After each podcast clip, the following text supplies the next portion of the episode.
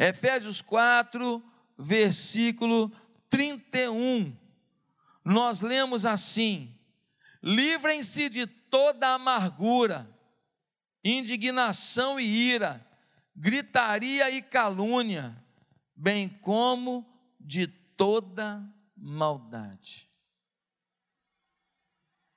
Livrem-se de toda amargura, indignação e ira, gritaria e calúnia, bem como de toda maldade. Senhor, nos ajuda a compreender a Tua verdade, a Tua palavra nessa noite, em nome de Jesus, amém.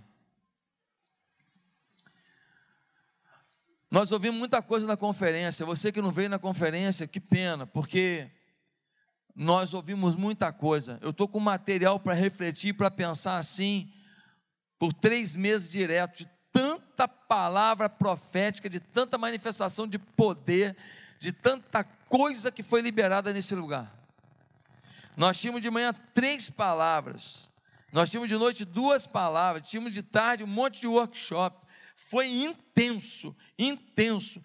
Quem veio teve realmente um retiro de estudo, um retiro de aprofundamento, um retiro de envolvimento com as coisas de Deus. Por isso eu queria te falar uma coisa: quando um pastor, o pastor te convida para uma conferência, faça de tudo para vir, obedeça, faça de tudo para vir. Porque quem está ausente perde presente. E foi presente em cima de presente que nós tivemos aqui nesses dias. Eu fico a me lembrar de minha mãe, que sempre me lembrava que se comece algo bom com as mãos, se a gente começar algo bom, mas com as mãos sujas, pode fazer mal. Se a gente comer uma comida muito boa, mas a sua mão está suja, você pode contaminar o alimento. Falava, você tem que lavar a mão antes de comer.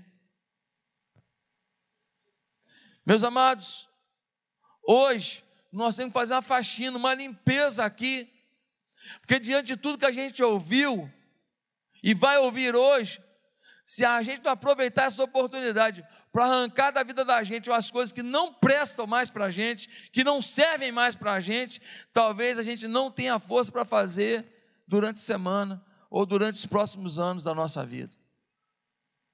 Hoje aqui, eu quero saber com você qual é a faxina que, além da faxina que nós vamos fazer aqui no prédio da igreja, qual é a faxina que vai ter que acontecer dentro de você, de que você vai ter que se livrar, depois de ouvir tanta coisa de Deus ao longo da conferência e hoje nesse culto da noite, mesmo quem não veio à conferência.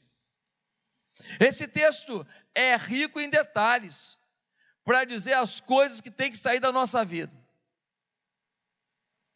E quais são essas coisas, pastor? A primeira coisa que tem que sair da nossa vida está no versículo 17. Diz assim: assim eu lhes digo, e no Senhor insisto, que não vivam mais como gentios, que vivem na inutilidade dos seus pensamentos. Queridos, a primeira coisa que tem que sair da nossa vida hoje são as vaidades de pensamentos, as inutilidades de pensamentos. Essas vaidades, em outra versão, vaidades de pensamento ou inutilidades de pensamento, elas fazem parte da nossa cabeça e da nossa forma de pensar. Nós temos a mania de achar que sempre merecemos o melhor, que nós é que sabemos o melhor e que nós somos melhores que os outros. E que é uma injustiça acontecer certas coisas com a gente. Quando acontece com o outro, a gente não entende muito não, mas com a gente é sempre injustiça. Esta vaidade leva à dureza de coração, porque a gente começa a se revoltar com os dias ruins. A gente se revolta com os momentos tristes. A gente briga com o Pai. A gente ignora tudo que Ele já fez de bom por nós. E a gente se foca apenas no dia ruim que Ele está permitindo sobre nós. E se a gente que causou esse momento ruim, a gente não quer nem saber. Deus tinha que ter resolvido isso independente do que eu fiz. E aí, queridos, a gente fica com o coração cada dia mais insensível. E essa insensibilidade leva à dissolução, ou seja, à prática intensa e intencional do pecado. Vou pecar mesmo. De alguma maneira a pessoa diz assim: eu vou agredir Deus. Eu não posso esganar Deus, eu não posso bater em Deus, eu não posso espancar Deus, então eu vou agredi-lo, agora eu vou meter o pé na jaca. Já viu gente que estava na igreja, tinha uma vida legal, nunca tinha bebido, nunca tinha fumado, nunca tinha saído por aí fazendo sexo com os outros, aí ele faz, dá um pulinho no mundo assim, se revoltou na igreja, se aborreceu com alguém, vai no mundo, gente, você não conhece mais a pessoa. Ele vai no mundo, mas ele vai de cabeça. Ele vai para ser campeão mundial de pecado. Ele vai para correr os 100 metros do pecado. Ele fala, não, agora. O que é isso? Ele se sente injustiçado. Ele acha que com ele não podia acontecer aquilo. Com ele não podia morrer alguém. Morre na família de todo mundo, na dele não pode. Na família dele ninguém pode ficar desempregado? Pode ter desemprego. 14 milhões de desempregados no país, mas ninguém na família dele pode passar por isso. A célula dele, o pessoal foi ingrato. Onde tem gente, vai ter ingratidão. Mas ele não aceita que quando alguém é ingrato com ele, ele está sendo aperfeiçoado para saber lidar com isso. Melhorar como líder e poder liderar algo maior. Mas ele se revolta. Ele se revolta com Deus. Eu fui liderar a célula, eu fui pastorear pessoas, eu fui discipular e no final ainda tem ingratidão, ainda tem problema, ainda tem isso, ainda tem aquilo. Então ele se revolta com Deus. Cuidado, porque a sua decepção com Deus pode virar dureza de coração, daí a insensibilidade e daí dissolução, pecado intencional e profundo. Segunda coisa que a gente tem que limpar da vida hoje são as mentiras. Versículo 25 a gente lê assim: portanto, cada um de vocês deve abandonar a mentira e falar a verdade ao seu próximo, pois todos somos membros de um mesmo corpo. Ah, pastor, eu sou muito verdadeiro. Será que é mesmo? Será que nós vamos sair daqui mais mentirosos ou mais verdadeiros? A mentira não é só o que dizemos em verdade. Talvez você não diga em verdades. E como tem gente na igreja que ainda cultiva esse hábito de falar em verdade, infelizmente. Mas a mentira não é só falar uma inverdade. A mentira também é o que representamos para os outros. A mentira também é a máscara que colocamos para os outros. A mentira também é aquilo que sabemos que não somos, mas tentamos representar. Um exemplo é dar glória a Deus, demonstrar temor quando todos nos olham, levantar as mãos aos céus para viver um momento assim, apaixonado, mas a semana inteira não lê Bíblia. Que adorador é esse que não lê Bíblia? Que adorador é esse que bota a mão para cima, chora, canta? Nada temerei. Aí a semana inteira a Bíblia está lá. Aí ele fala, né? Estou contigo e não abro. Não abre mesmo. Não abre mesmo, não abre. Segunda-feira, terça, e Deus falando, eu quero falar com você, eu quero te orientar, eu quero te guiar, eu quero te revelar coisas, mas sem Bíblia não tem revelação. Sabe por que muita gente vai atrás dos famosos profetas, dos cultos de profecia. Não sou contra a profecia não, mas esse negócio de que vai lá, porque vai lá, que hoje vai ter um espetáculo de revelação, eu tenho muita dificuldade com isso. Sabe por que muita gente vai lá? Porque não quer pagar o preço de orar e ler Bíblia para Deus falar consigo.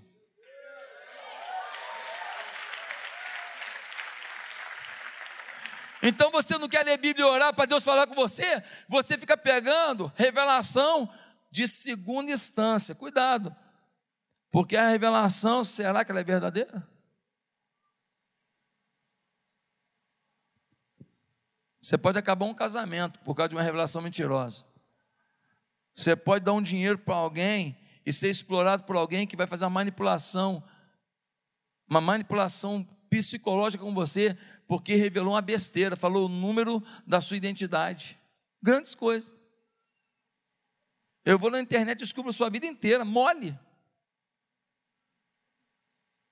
Falou o número da placa do seu carro, grandes coisas. Aquela foto que você tirou, lembra aquela? O seu carro estava do lado ali, ó, a placa lá, ó.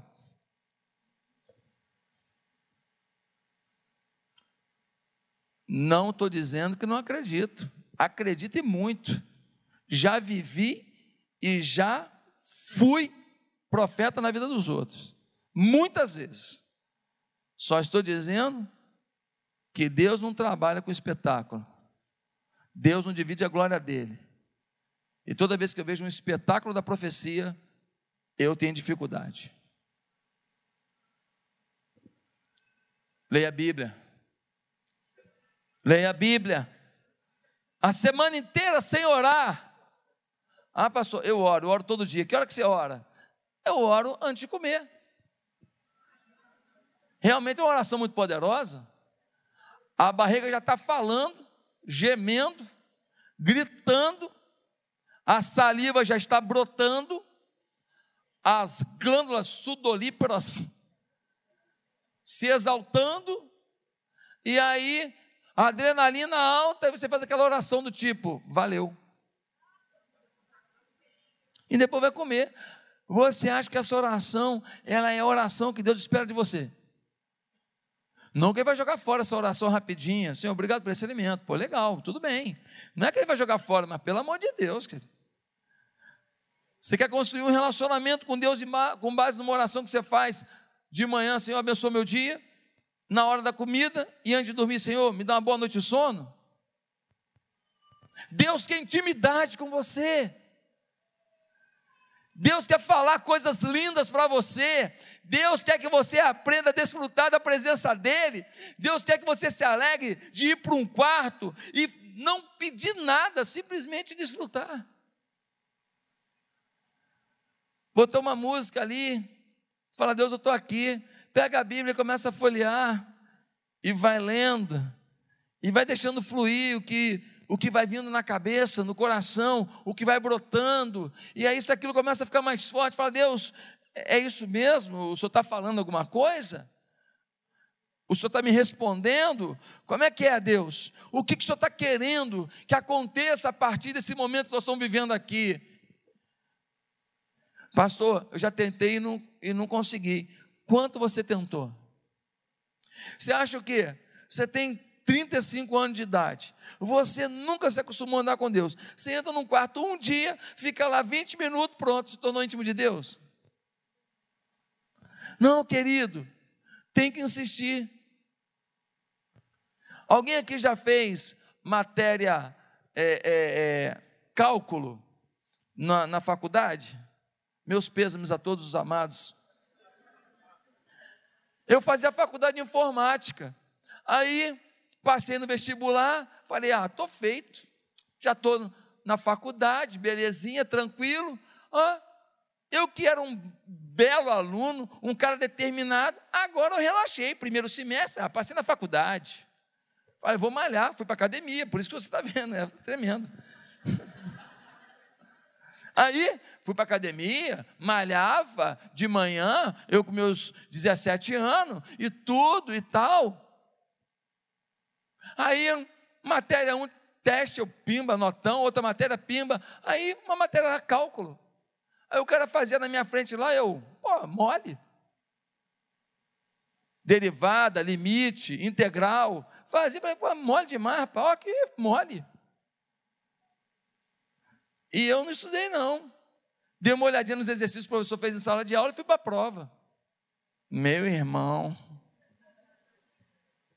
pensa no negócio.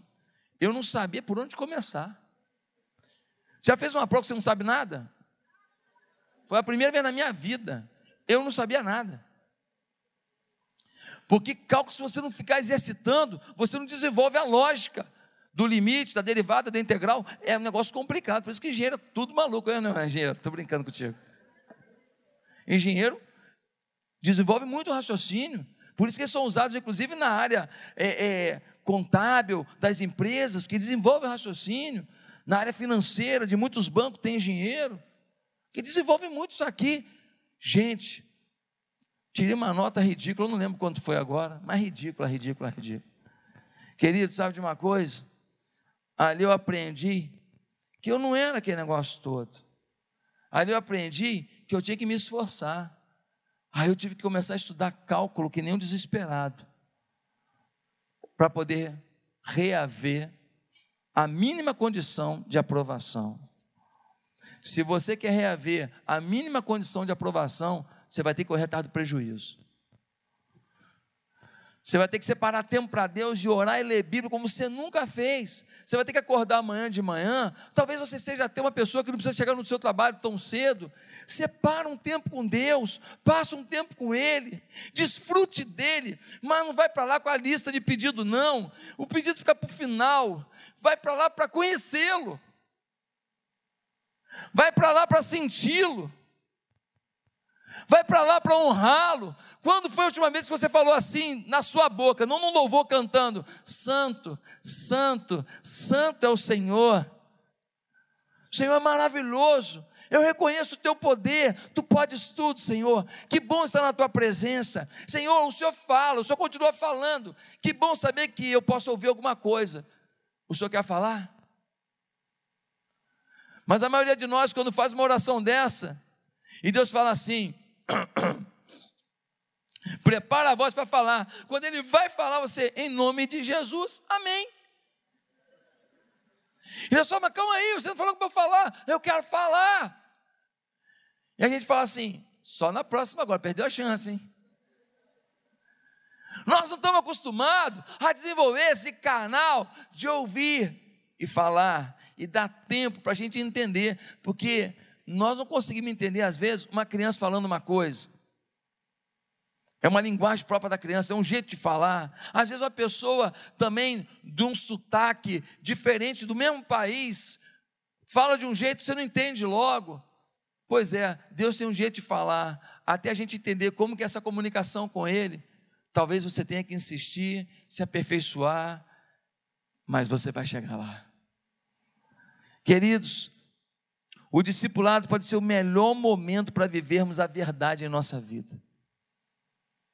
Eu não sei quantos aqui ainda não são discipulados, e eu sei que não é tão fácil, às vezes, ter um discipulador, porque nem todo mundo está preparado para discipular assim, e você quer ser discipulado, mas tente ter um discipulador. Veja se você, na sua célula, tem alguém que possa discipular. Por quê? Porque o discipulado é o momento da verdade. É o momento da pessoa falar assim, e aí, leu Bíblia hoje? Leu ou não leu? Leu o quê? Ali, 1 Coríntios 8, fala o quê? Ah, fala disso e disso, o que Deus falou para você. Você leu como um livro de receita ou você leu como palavra revelada? É no discipulado que a gente pergunta, e aí, como é que estão seus olhos? Quando passa uma mulher bonita, como é que você está fazendo para controlar? Quando passa um homem bonito, como é que você está fazendo? Você está vendo porcaria na internet? E que canal que você vê lá na sua TV a cabo? Como é que está seu linguajar? Um dia desse você falou um negócio, assim, essa palavra não é muito própria para um crente. Você está ligado que você falou um palavrão? É no discipulado que a verdade aparece. É no discipulado que a gente tem a chance de melhorar. Não é que o outro é melhor que a gente não, mas o outro se coloca numa posição de ajuda. Aqui na igreja tem vendedor de tudo quanto é coisa. Quantos de vocês mentem para vender?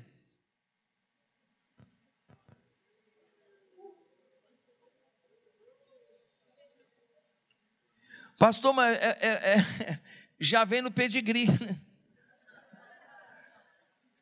Querido, olha só, a venda com mentira hoje, você vai vender uma casa com mentira, aquela pessoa fica indignada com você, não vai te indicar outra pessoa, vai te queimar. Você vende hoje, fica sem vender o resto da vida. Agora uma pessoa que fala assim, puxa, olha, você me ajudou a fazer uma bela aquisição, fazer uma boa negociação, aquela pessoa fica fidelizada com você. Ah, pastor, eu já ajudei gente que depois não ficou fidelizado. Sim, tem gente que vai em frente mesmo, mas tem gente que vai lembrar de você, que vai indicar você. Pode às vezes levar 2 anos. Você lembra que José, ele revelou o sonho do copeiro do faraó? Ele revelou e falou, pô, quando estiver lá com o faraó, fala de mim, eu estou preso aqui, eu sou uma pessoa boa, eu não era para estar na prisão. O copeiro ignorou ele. O copeiro foi falar dele 2 anos depois. Gente, às vezes a sua verdade hoje, pode hoje não mudar em nada a sua vida, mas daqui a 2 anos uma porta se abre por causa da verdade de hoje. A verdade de hoje, nós precisamos viver a verdade. Terceira coisa que nós temos que limpar na faxina de hoje, a ira. Versículo 26, nós vemos assim: quando vocês ficarem irados, não pequem, apaziguem a sua ira antes que o sol se ponha, e não deem lugar ao diabo. Olha esse texto, ele está dizendo o seguinte, que a tua ira é oportunidade do diabo. Pastor, quando alguém fala bobagem de você na internet, lá no Facebook, alguma coisa, você fica lá vendo? Eu não. Ah, por quê? Para não dar lugar ao diabo. Como assim? Ué, vou ver, sou humano, de repente até sei de coisa de quem está falando de mim, já vai me dar vontade de falar umas coisas na cara, que eu sou gente. Então, como eu não vejo, eu continuo sorrindo para quem falou bobagem. E eu continuo feliz. E o cara fala assim, ah, que bocóió, falei dele e nem sabe. Bocóió é você que não sabe que eu estou feliz e você é irado. Você decidiu ser feliz? Para de ficar ouvindo os haters, os críticos, as pessoas que botam o dedo na sua vida. Às vezes tem um parente seu que só te critica e você insiste, eu vou conquistar o coração dele. Quem conquistar o coração dele? Deixa Deus conquistar o coração dele. Você dá amor, mas você não é obrigado a conviver o tempo inteiro com um ambiente em que você fica desfavorecido, em que você sofre o tempo inteiro, e aí você vai ficando irado, uma hora você vai explodir. É melhor você deixar para lá. Ah, pastor, tudo que acontece, no meu trabalho eu tiro a limpo. Não vale a pena tirar a limpo tudo mesmo? Ah, pastor, o meu marido, tudo que acontece, tudo que ele fala que eu não gosto, eu falo mesmo. É mesmo? E cadê ele? Foi embora.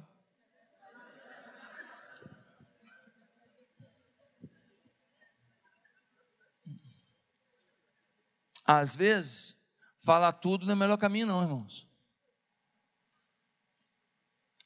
Pode vir para o teclado alguém? Às vezes não é, querido. Foge da ira. Pastor, você guarda sentimento ruim nas pessoas? Deixa eu te falar do fundo do coração, do fundo da alma. Eu nunca perdi uma noite de sono por causa de alguém que me fez coisa assim contra mim, ou que falou alguma coisa de mim, ou que nunca. Ei, eu quero dormir, irmão. A minha mulher fala assim, eu não sei como é que você consegue, você bate na cama, tá aqui, virou para o lado, você dorme. Eu falei, ainda vira, ainda demora isso tudo. Irmão, é um negócio impressionante. Eu bato na cama assim, tuf. Parece que eu desligo, tiro o fusível. Ah, pastor, qual o segredo? O segredo Eu não tenho ira de ninguém. Ira é um negócio que rouba a sua tranquilidade, rouba a sua paz, rouba o seu sono, rouba a sua energia. Ei, tem que trabalhar no dia seguinte. Ah, pastor, mas tem uma pessoa que não gosta de mim. Você gosta de você? Então, finge que ele também gosta, só que ama tanto que te acusa para atrair tua atenção. Ele só quer a sua atenção. Começa a olhar para ele como alguém que te ama demais, só que porque ama e você não dá muita atenção, então ele fica meio irado. É melhor. Você tem que fugir da ira. A ira é oportunidade para o inferno na sua vida. Pastor, mas me magoaram, me traíram, dividiram a minha igreja, levaram o pessoal lá do meu ministério. Querido, olha só, uma coisa é você não concordar com o que fizeram, uma coisa é você falar que é pecado, outra coisa é você ter ira no coração. Ira é ruim, hein? Ira, quem sou eu? Eu sou uma pessoa falível, limitada. Deus me restaurou. Eu sou uma pessoa que precisa da sua oração. Eu peço sempre sua oração por mim, pela minha família. Eu peço, eu preciso de você. Eu sou um homem frágil. Vem um outro pastor para essa igreja e fica melhor que eu aqui. Deus me tira. Eu não sou um Superman, o infalível, o grande empreendedor, o cara que faz isso. Não sou, eu sei que não sou. Eu sou um homem, sim, que acredita que Deus, quando bota a mão em alguém, Ele faz. E eu decidi ficar embaixo da mão dele. E se você decidir entrar debaixo da mão dele, ele faz com você também, isso eu te garanto, tá? Porque você também comeu arroz com peixe que nem eu lá na escola. Macarrão com salsicha. É ou não é? Ei, meu irmão. Ah, pastor, mas Deus botou a mão em cima de você. Irmão, será que foi Deus que botou a mão ou eu que entrei debaixo?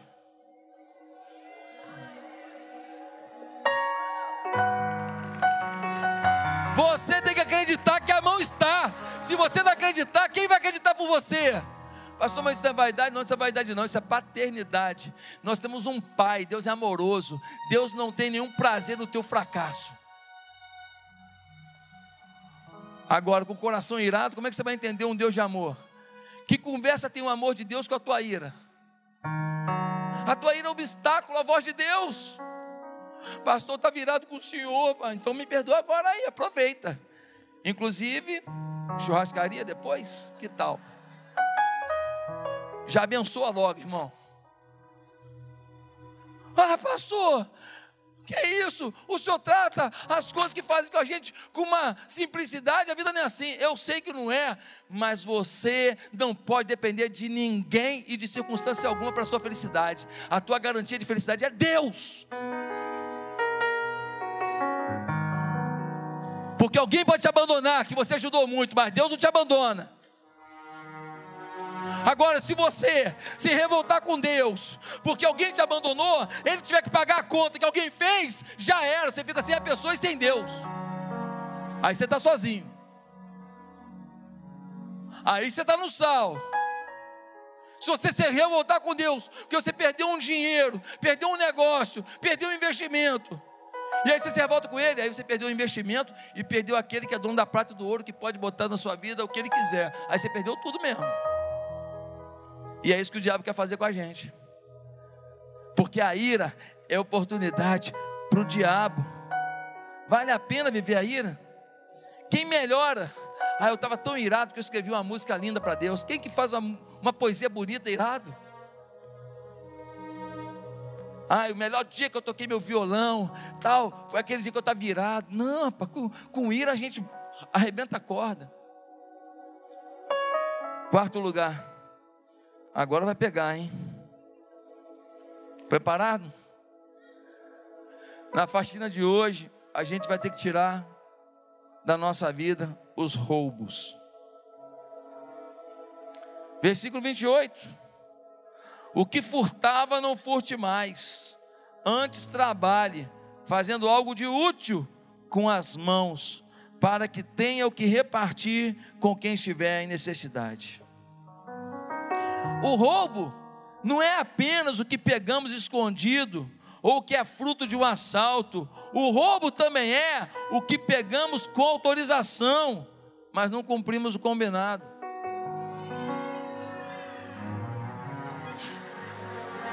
Sinto que alguém aí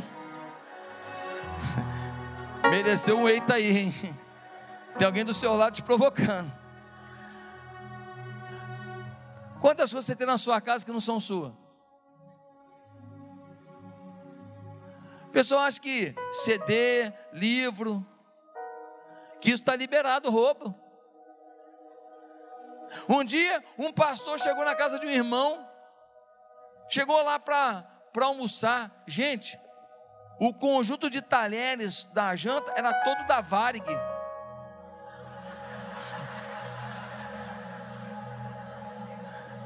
Lembra da Varig, falecida? Lembra? Falecida Varig. Aí o cara, ô irmão, trabalhou na Varig? Aí o irmão começa a querer explicar. Não, é bonito, né? Eu gosto. Mas você trabalhou na Varig? Foi premiado? Ganhou um conjunto de talheres da Varig? Meu irmão roubava. Toda viagem que ele fazia, ele roubava o talher. Ladrão de talher, olha isso. Gente, tem gente que vai no McDonald's da vida. Aí ele vai lá, aí ele compra lá o hambúrguer dele. Aí ele vai, ele usa 2 sachêzinhos de ketchup, pega mais 15 e bota no bolso. Tu chega na casa do irmão, cheio de sachê. Buy McDonald's. Gente, nossa, que pobreza. Rapaz. Gente, pelo amor de Deus, onde que nós estamos? É comum ver gente que arruma trabalho, junta um dinheirinho para poder conquistar alguma coisa, aí ele empresta para alguém, e para o outro, aquilo é banal, mas para o outro foi um esforço, foi uma dedicação. Pode me emprestar um dinheiro aí? Até sexta-feira, sempre é sexta-feira. Quando pedir para sexta-feira, tu já sabe, é calote. Porque é sempre sexta-feira para falar que não deu tempo de ir no banco, já ganha sábado, domingo e segunda. Gente, não vai pagar, seja claro, fulano, olha só, eu estou precisando de um negócio aqui, eu não vou poder te pagar tão cedo. Vai te fazer falta? Não é mais honesto? Aí o outro fala, posso prestar ou não posso. E muitas vezes emprestar significa perder um amigo. Porque você empresta e o cara foge de você depois. Aí você perdeu o dinheiro e o amigo. Às vezes é melhor dar parte do que se pediu do que emprestar tudo e perder um amigo. Não, isso não pode emprestar, mas posso te dar isso. Isso eu posso te dar, é teu. Às vezes é mais sábio.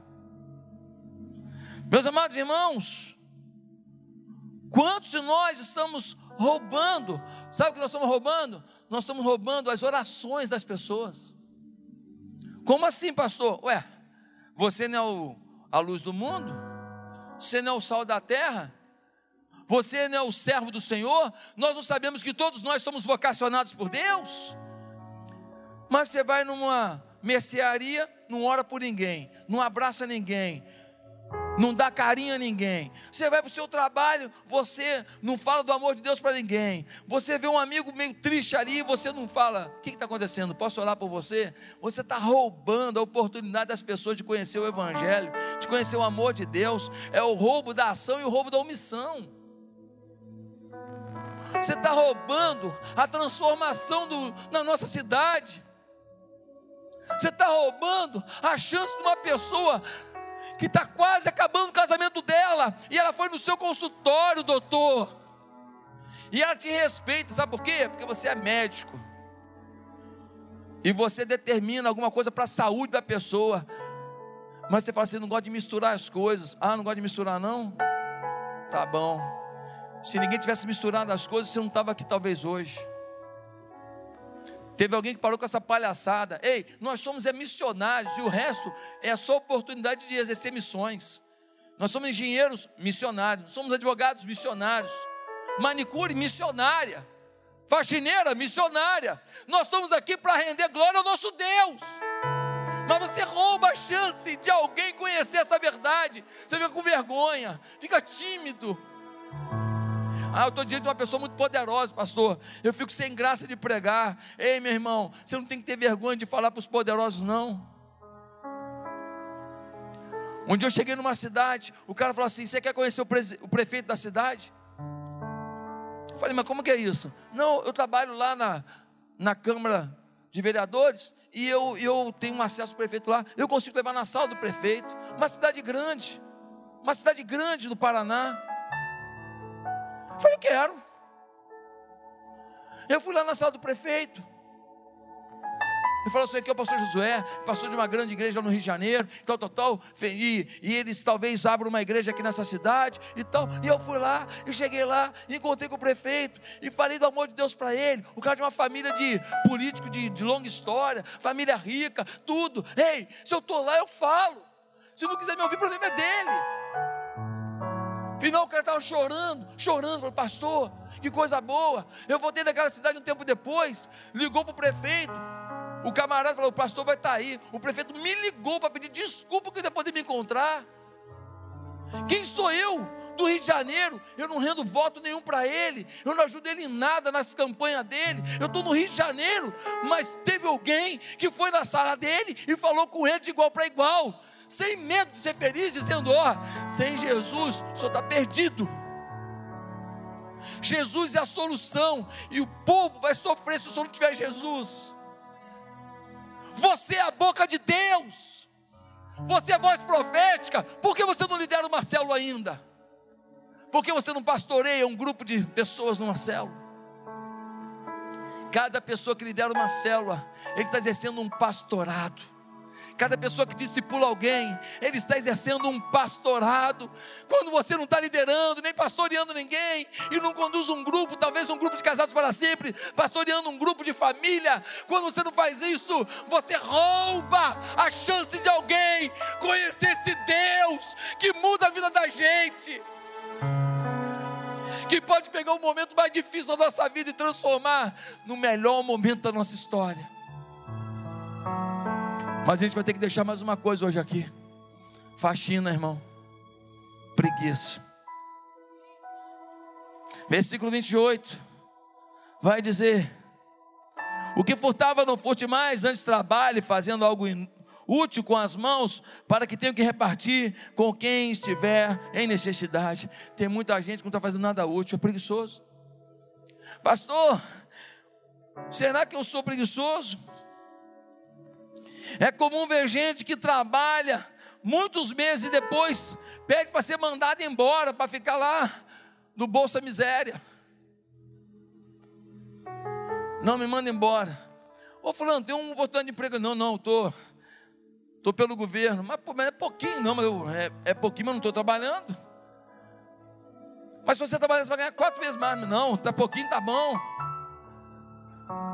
Quantas pessoas preguiçosas, quantas pessoas que não fazem nada para Deus, quantas pessoas que estão aqui sentadas, que têm um potencial incrível. Na sua empresa você vai bem, nos seus negócios você vai bem, no seu trabalho você vai bem, mas você não é uma pessoa que fugiu da preguiça quando a coisa é reino de Deus. Se depender de seu esforço, ninguém se salva, porque você não está ainda convencido que você é um agente do reino, e que tem gente que só vai ser salva por Jesus se você fizer a sua parte.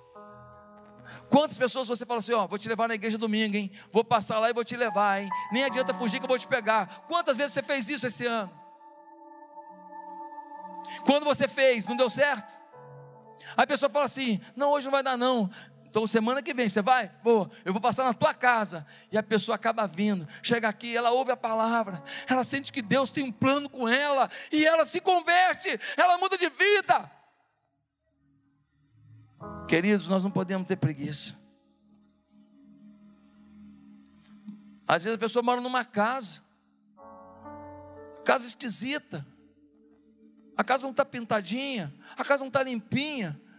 Eu já fiz visita em muita casa, que não é questão de pobreza, é questão de preguiça.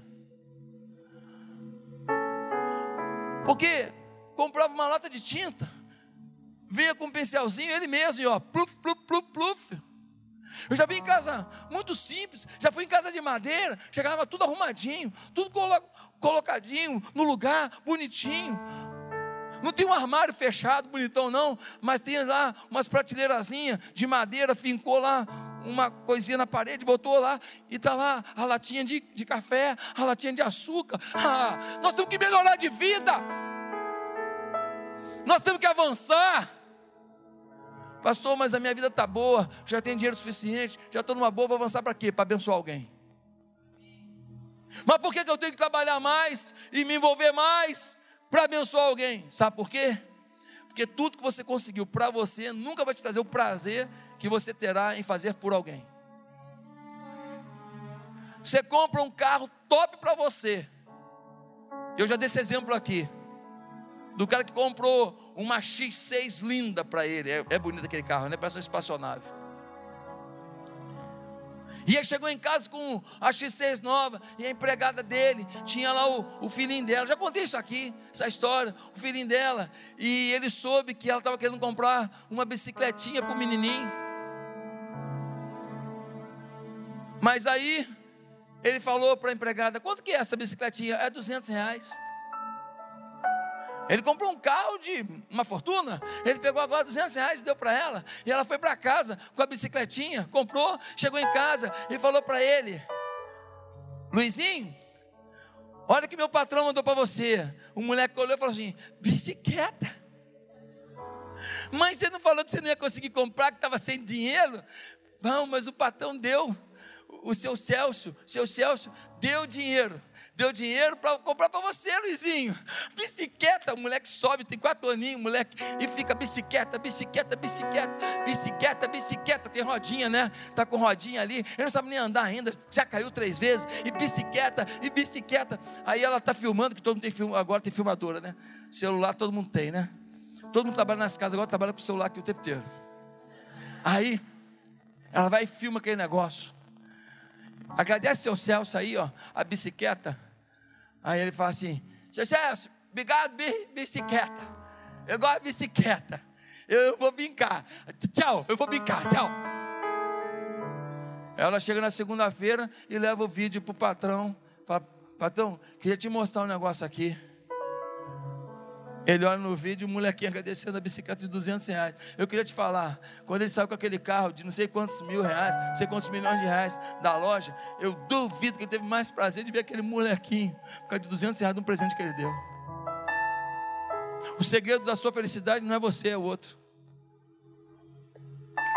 O segredo da sua felicidade é o que você produz no coração do outro. Bota isso na sua vida. Sirva ao mundo. Sirva ao mundo.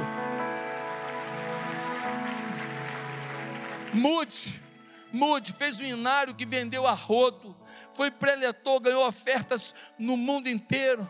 No final da vida, ele não tinha $500 de patrimônio, mas serviu a uma geração, mudou a vida de muita gente. E ele dizia que a sua alegria era fazer a alegria de alguém. Em último lugar, você precisa hoje na faxina jogar fora as conversas amaldiçoadas. Nós estamos ouvindo muita coisa que não precisamos. Nós estamos recebendo pelo WhatsApp muita informação que a gente não precisa. Nós estamos consultando no Facebook muita coisa que destrói o nosso eu, o nosso caráter, a nossa maneira de pensar, os nossos valores, e nós não estamos notando isso. Tem coisa que está acontecendo no Brasil, essas coisas aí de ideologia de gênero, essas coisas de pedofilia com criança, essas coisas todas aí me revoltam. Hoje me mandaram um vídeo do pessoal jogando pimenta em criança da escola militar. Sabe de uma coisa? Já sei que está ruim, às vezes nem vale a pena saber mais detalhe. Às vezes não vale nem a pena saber mais detalhe, porque você já sabe que está ruim, bota o joelho no chão e começa a orar. Saber que está mais ruim ainda não vai mudar em nada. Já sei que está ruim, é joelho no chão, é oração, porque senão eu vou ficar mais irado, e aí a gente vai perder a paz. E sem paz nós não vamos orar, e se nós não orarmos, nós não vamos mudar, porque essa mudança no nosso país é Deus que tem que fazer. Quantas coisas que falam dos outros para você e você empresta o seu ouvido. Me desculpa, o cara pensa que o seu ouvido é um pinico, porque só fala porcaria, só fala coisa suja, só fala mal dos outros. Olha aquele irmão lá da igreja, tu viu? Ah, viu o pastor? Ah, o líder da célula? Ah. Nossa, que boca ruim. Fala, aí você bota o seu ouvido. Aí você fala, não, eu só ouvi para não magoar. Não, querido. Daqui para aqui é rapidinho. E daqui para cá também. Sai do sistema auditivo, vai para o teu cognitivo e alcança a tua alma. Sabe por quê? Porque ninguém é tão forte para resistir. Refute palavras que não edificam sua vida espiritual. Refute palavras que atrapalham a sua paixão pela sua igreja. Refute palavras que te atrapalhem com a sua família. Refute palavras que não te empolguem no seu trabalho, para você trabalhar feliz, independente do que você faz hoje. Refute palavras que não levem você a se apaixonar por pessoas e querer levar muitos e muitos e muitos a conhecer o amor e o poder de Deus. Refute palavras que não te motivem a ser uma pessoa melhor. Refute palavras que produzam ódio no seu coração. Refute palavras que não produzem paixão por Deus na sua vida. Queridos, você já deve ter escutado das 3 peneiras de Sócrates. E eu termino aqui. Ele dizia, para tudo que você ouvir, use as 3 peneiras. Primeira peneira é a peneira da verdade. Você pergunta para a pessoa assim, mas você tem certeza que é verdade? Você tem garantia mesmo? O que você está me contando, você confirmou mesmo? Não, fulano falou, você ouviu o outro lado? Você sabia que toda história tem, no mínimo, 3 lados, né? O que um conta, o que outro conta e a verdade, né? Você tem certeza? Não, ele falou, você está se baseando numa versão. Você ouviu a outra versão? Segunda pergunta, segunda peneira, a peneira da bondade. Pergunte-se, se o que você vai me contar, mesmo que seja verdade, você gostaria que os outros também dissessem a seu respeito? O que você vai me contar vai me fazer uma pessoa melhor? O que você vai me contar vai melhorar a pessoa a quem você vai se referir?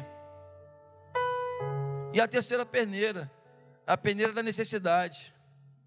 Pergunte-se se você acha mesmo realmente necessário contar esse fato ou mesmo passá-lo adiante, respondendo por quê? A pessoa te deu essa liberdade, isso irá beneficiá-la, isso vai fazer algum bem a alguém, há uma necessidade, você tem que me contar, eu vou ajudar nisso de alguma maneira. E Sócrates dizia que se não passar nas 3 peneiras, não ouça. Não ouça. Pastor, legal. Dia da faxina. Faxina na igreja, faxina na minha vida. A conferência é oportunidade de faxina. Como é que eu faço? Contrato uma empresa dessa que vem aqui na frente? É, querido. Nenhum de nós consegue fazer essa faxina. Nenhum de nós tem força para isso. Você está dizendo então que eu tenho que desistir? Não, não é isso que eu estou dizendo. Eu estou dizendo que só vamos conseguir fazer essa faxina se a gente hoje tiver a ajuda do alto. Sozinhos é provável que fracassaremos, mas creio que se nós buscarmos hoje a Deus como nunca buscamos, o Senhor nos libertará dessas coisas que não fazem mais parte da nossa vida. Diga assim, não faz mais parte. Não faz mais parte. Se te chamaram de preguiçoso, de roubador, de iracundo, de alguma coisa até hoje, você está declarando hoje, não faz mais parte. Hoje é dia da faxina. Hoje é dia da faxina. Eu vou sair daqui faxinado, limpo, Ajax total. Eu vou sair daqui cheiroso, eu vou sair daqui pronto, para que a glória de Deus venha sobre a minha vida, e para que Deus desate o nó da minha história, e para que Deus abra as portas que Ele tem que abrir, porque eu estarei preparado para engrandecê-lo com aquilo que Ele vai me dar. Meus amados irmãos, aí vem o versículo 31, que a gente leu: livrem-se de toda amargura, indignação, ira, gritaria, calúnia, bem como de toda a maldade. A Bíblia nunca te pede uma coisa impossível.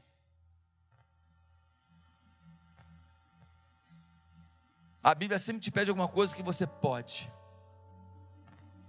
Você pode hoje deixar tudo isso de fora da sua vida.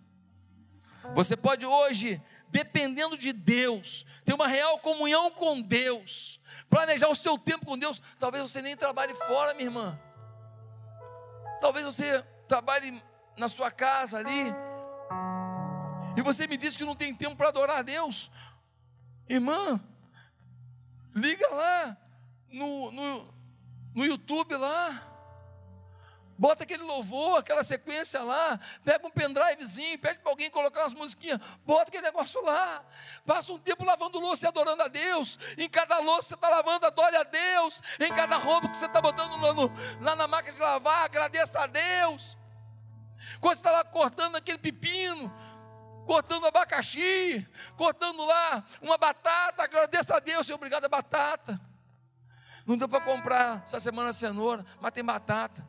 A mesma da semana passada, mas tem batata. A mesma da semana retrasada, mas tem batata. E se não tiver batata, agradeça a Deus, porque você está fazendo dieta.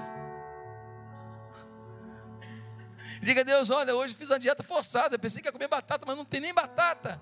Agora, Deus, eu não acredito num Deus tão poderoso que não vai mandar minha batata. Se prepare, porque vai ser uma batatada na sua vida. Porque quando você adora pelo que não tem, você abre as janelas do céu sobre a sua vida. A grande adoração é a adoração da escassez, não é a da abundância. A grande adoração não é a adoração de reconhecimento do que já tem, é a adoração do reconhecimento do que já tem no mundo espiritual, já tem em Deus, não o que já tem diante dos olhos. É a adoração da fé e não a adoração da materialização.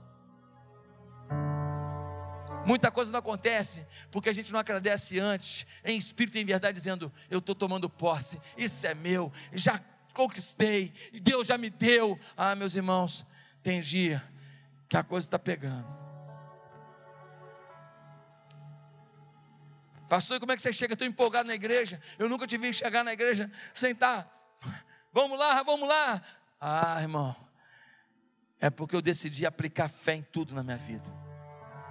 Eu decidi olhar para o meu momento difícil e falar assim: esse momento difícil vai se reverter, esse momento difícil vai ser isso, isso e isso. E eu declaro sempre alguma coisa, só consertar não. Eu declaro 20 vezes mais, 100 vezes mais do que aquilo que está acontecendo. Eu sempre declaro que o que está por vir é muito poderoso, é tremendo, é inalcançável. E aí eu me alimento da minha fé, eu não me alimento do momento. Porque às vezes o momento não tem nada para me dar. Às vezes até tem para me dar mais fé, porque eu preciso dela para sobreviver. A tua fé é o submarino que te faz chegar do outro lado desse oceano. Está dentro d'água, não é agradável não. Quem fala para mim que submarino é agradável está mentindo. Se tem um negócio que eu não tenho vontade nenhuma de fazer, é andar de submarino. Não, pastor, ó, legal demais, vai ter comida, vai ter Häagen-Dazs. Meu irmão, pode botar a fábrica do Häagen-Dazs aí dentro que eu não entro nesse negócio. Não, tá doido? Às vezes você está dentro de um submarino, está dentro do mar, atravessando, não é confortável, não é a melhor coisa do mundo, mas você vai chegar na praia, irmão. Deus vai te levar a salvo, não vai faltar oxigênio, você vai chegar lá. Curva a sua cabeça nesse momento. Eu quero perguntar: quantas pessoas aqui estão fazendo faxina de alguma coisa na sua vida hoje? Será que a sua vaidade de pensamento, você não aceita hoje que você está vivendo uma coisa? Deus abençoe, pode baixar a mão. Será que você não aceita, você está vivendo alguma coisa e está irado com Deus? Será que você está mentindo? talvez não falando mentira, mas representando uma inverdade? Será que você está irado? E a ira é oportunidade para o diabo, diz a Bíblia. E você não ouve a voz de Deus porque tem um diabo na linha. Será que você está com preguiça? Preguiça de servir, preguiça de avançar, preguiça de crescer, preguiça de trabalhar, preguiça de lutar para pagar uma conta, preguiça, você está se entregando. Ei, você não vai se entregar, Deus é contigo. Será que você está dando chance para conversa amaldiçoada? Será que tem alguém pilhando você, roubando a sua energia, tirando a sua fé, roubando a sua alegria? Com o que você está andando? Com vencedores? Com águias ou com galinhas? Você cisca ou você dá voo altaneiro? Hoje eu queria te desafiar aqui em nome de Jesus. Faz a faxina. Pega a vassoura do Espírito e fala: chega. Chega, chega, chega. Hoje eu vou sair daqui renovado, renovado. Agora, eu queria te falar uma coisa: sem Jesus não dá. E talvez tenhamos aqui hoje pessoas que ainda não tiveram um acerto de contas com Jesus. Você ainda não confessou para Jesus que você é um pecador, que você é falho, que você tem limitações, e você ainda não declarou para Jesus: Jesus, eu quero uma nova vida em ti. Mas eu queria te dar uma chance agora de você pedir perdão dos seus pecados, de você convidar Jesus para reinar na sua vida, e de você nesta noite ter uma faxina completa do Espírito Santo. E depois da faxina Ele vai te encher, vai te encher. E aqui, não tenha medo, tá? O que vier com esse enchimento, receba.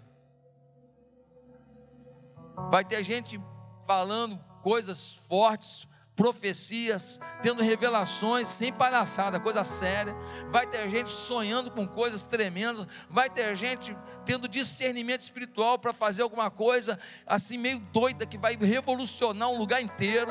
Vai ter gente aqui largando trabalho, tudo, para ser pastor. Vai ter gente aqui pegando dinheiro, falando assim: pastor, onde é que pode investir isso aqui? E nós vamos investir na vida de gente humilde, gente que precisa, gente carente. Nós vamos mudar a vida de uma família, mudar a vida de uma comunidade. Eu não sei o que Deus vai falar com você, eu só sei que Ele quer falar. Deus quer falar. Diga assim para você: Deus quer falar comigo.